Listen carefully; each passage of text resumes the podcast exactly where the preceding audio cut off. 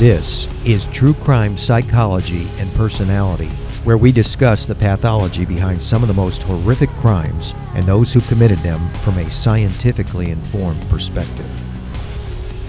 I'm Dr. Todd Grande. I have a PhD in counselor education and supervision, and I'm a licensed professional counselor of mental health. Dr. Todd Grande, that's my YouTube channel. Today's question is Can I analyze the life, death, and personality of Chris Farley? First, I'll go through the background of Chris Farley, and then I'll offer my analysis. Chris Farley was born in Madison, Wisconsin on February 15, 1964, exactly eight years before I was born. He would grow up in Maple Bluff, Wisconsin.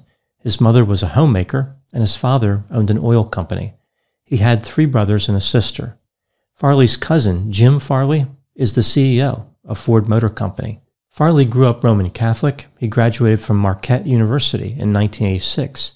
He had studied both theater and communications. Over the course of his childhood, he had developed an interest in comedy, mostly from watching television. He started working at various places performing improv and eventually joined Chicago's Second City Theater, taking classes there and eventually being featured on the main stage. In 1990, Saturday Night Live recruited him from Second City and he joined the cast.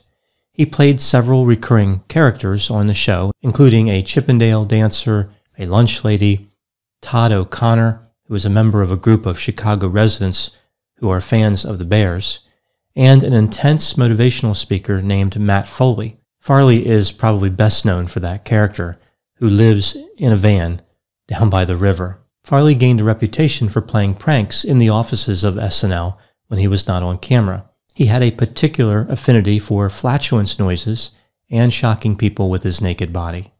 In addition to SNL, Farley was featured in a number of movies like Wayne's World, Coneheads, and Airheads. Farley was suspended from SNL several times during his tenure for drug and alcohol use. After the 1994 1995 season, Farley was released from his contract he starred in the 1995 film Tommy Boy and the 1996 film Black Sheep. Both were successful financially. His substance use increased while working on Black Sheep. He blamed the poor quality of the screenplay. If that was the standard that everyone applied to screenplays, 90% of Hollywood would be in a permanent state of intoxication. Farley would go to rehab prior to his next movie, the 1997 film Beverly Hills Ninja. This movie was a massive financial success. On October 25, 1997, Farley was the guest host of SNL. As usual, the program featured a cold open. In this segment, it was suggested that Farley's party days were over, like he was going to get better now. During this episode, Farley appeared to be manifesting a number of symptoms. He had flushed skin, he was sweating, his voice was hoarse, he looked like he was exhausted, and he strained his vocal cords during the performance. Many people noticed the symptoms. The producers almost canceled his appearance. There have been only two SNL episodes that have been pulled from general circulation the one where Steven Seagal hosted, and this episode with Chris Farley. For Seagal, this occurred because he created a humor black hole from which no humor could ever escape. He has been called the worst host ever, I'm not sure he really was. There are a lot of people competing for that position. For Farley, it was because he was clearly very ill. So the same result, but two very different reasons. This takes us to December 17, 1997, in Chicago. Farley is coming to the end of a four day bender involving cocaine, heroin, and cannabis. At his request, a friend of his hires a prostitute for him named Heidi Hauser. They agreed to a fee of $2,000. Farley told her he had not slept in four days. She joins him at a party at 11 a.m. Everybody there was using drugs. Later, they went back to his apartment to smoke crack and snort heroin. They attempted to have sex, but Farley was not able. By 11 p.m., Heidi is getting upset because she has not been paid. Farley tells her that the friend of his was supposed to take care of the bill. They once again tried to have sex, but again, Farley was unable. At 3 a.m., now on December 18, 1997, Heidi was getting ready to leave the apartment. She could hear that Farley was having difficulty breathing. He said to her, Please don't leave me. These would be his last known words. He collapsed on the floor, 10 feet from the door. Instead of calling for help or rendering any type of assistance, she took a picture of him. Farley's brother John entered Chris Farley's apartment at about 2 p.m. that same day. He found Farley dead 10 feet from the door. Chris Farley was 33 years old. The cause of death was found to be drug overdose, specifically cocaine and morphine. Although he probably took cocaine and heroin, heroin is metabolized into morphine in the bloodstream. Using uppers and downers simultaneously is referred to as speedballing, and it is exceedingly dangerous. Farley also had significant narrowing in his arteries due to his obesity. Now, moving to my analysis, it's not clear if Chris Farley was ever officially diagnosed with any mental disorder, but many have speculated that he may have qualified as having substance use disorder. Whether or not he technically qualified for the disorder, he did appear to have a substance use problem. Others have speculated that perhaps he had some other type of mental disorder that he was treating with the substances, so self medicating. Farley had the antidepressant Prozac in his system when he died, which has led people to think that maybe he had depression.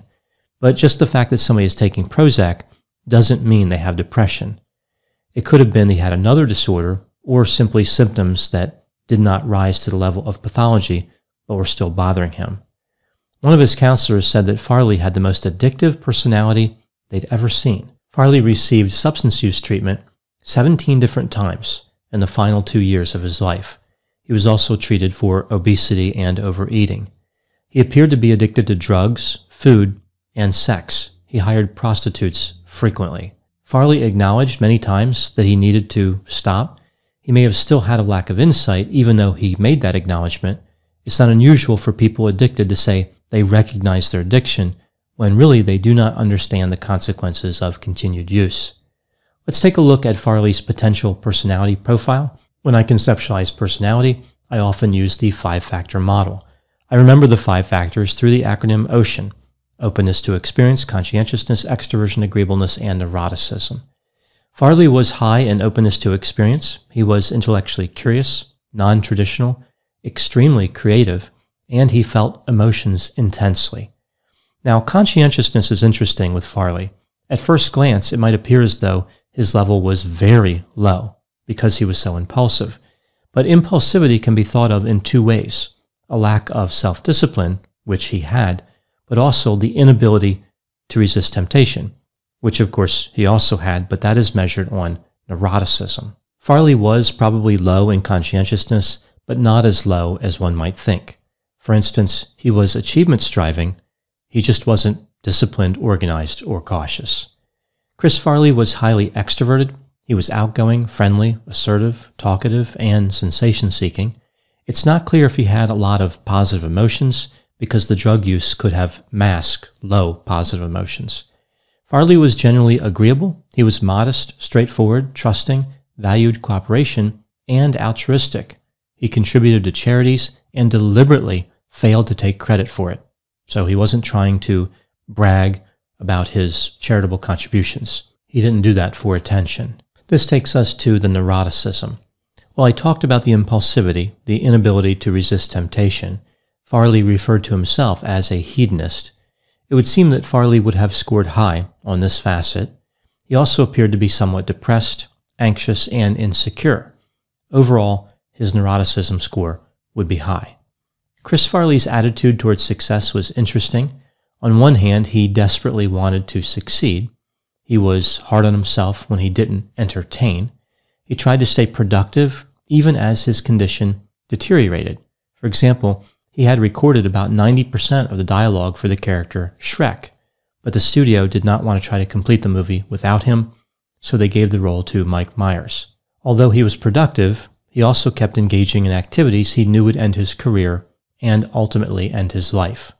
There was almost a fatalistic component to Chris Farley. One of his idols was John Belushi, an actor who died at age 33 from an overdose of cocaine and heroin. At one point, Farley said it would be really cool to die like John Belushi. Chris Farley had more warnings that his behavior would bring about a negative outcome than most people who are addicted, and far more access to treatment. The question with addiction always becomes how much control does a person who is addicted really have? Clearly, some people can stop once they make a decision to stop. I've seen this many times in my career. But other people seem to struggle even when they have every reason in the world to discontinue use. Farley had stopped several times, at one point for three years. He was clean when the studios forced him to be in order to work on movies, but once he was done working on his current film, he was back to using. Many people, including his coworkers at SNL, tried to help him. They warned him using plain language, like saying that he was going to die. Some have said that later in his addiction, Farley became more intense and more resistant to criticism. So as time went on, he became more difficult to help. He may have been open to receiving help at one time, but toward the end, he kind of closed off. This can happen sometimes with addiction. As it progresses, the person becomes more resistant to getting help. But for other people, as it progresses, they become more open to the idea of getting help. So it really does depend on the individual. The attitudes that various people have had toward Chris Farley are quite divided. We see that he was quite talented. When he was attending classes at Second City, he was promoted to the main stage faster than many other people. This caused resentment. But still, the other people did have to admit he was exceptionally talented. Not everybody is a fan of Chris Farley. I know some people look at Farley and think that he wasn't funny at all. I know other people look at him and think that he was funny when they were younger, like they found him funny then. But now if they're older, they're wondering why they ever thought he was funny in the first place. I like to think that I have an appreciation of a wide range of humor styles. I liked Chris Farley. He brought a level of energy and intensity that really wasn't seen too often. He was not satirical or witty. It was a different kind of humor. It was a physical comedy. One could say that he elevated physical humor to a new level. Whenever somebody makes a contribution in any area of humor, I think that's a good thing. Yes, I think that watching a lot of his work could become a little tiresome, but I think that's the case with every type of humor. I think variety is a good thing when appreciating humor and probably really a necessary element in many cases in order to get the most enjoyment from different products. Farley's fate highlighted the dangers of fame and specifically the circumstances of his success in television and in movies. He was always worried that if he lost weight, he would no longer be funny and no one would hire him. Drug use probably minimized how much he would worry. The fact that he kept getting hired and being paid very well meant he could continue his out of control drug use one could look at it as though he was destroyed by his reaction to fame, his coping mechanism to deal with fame. I think, in a way, Farley's situation underscores the paradox of fame. He was recognizable, people loved him. At the same time, he was isolated, alone with his desires, alone with his ability to temporarily fulfill those desires. I think the best way to honor somebody like Chris Farley is to acknowledge his struggle and try to prevent others from meeting the same fate. Farley's life is an admonitory tale.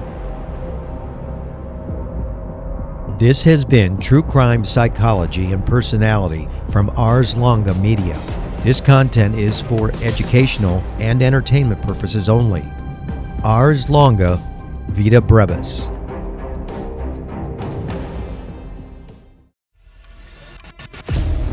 24 hours ago, I found out the person that I'd been dating and seeing for the last six months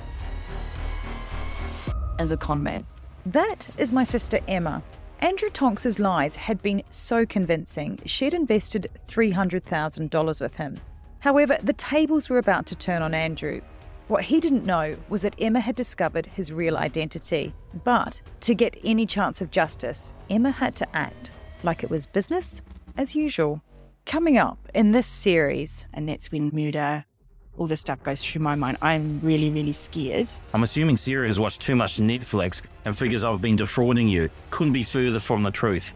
That's what this was a real life story that seems so unbelievable, but it was actually true. A true story that all starts with one simple swipe to the right. I'm Sarah Ferris. And I'm Emma Ferris, and this is my story Conning the Con.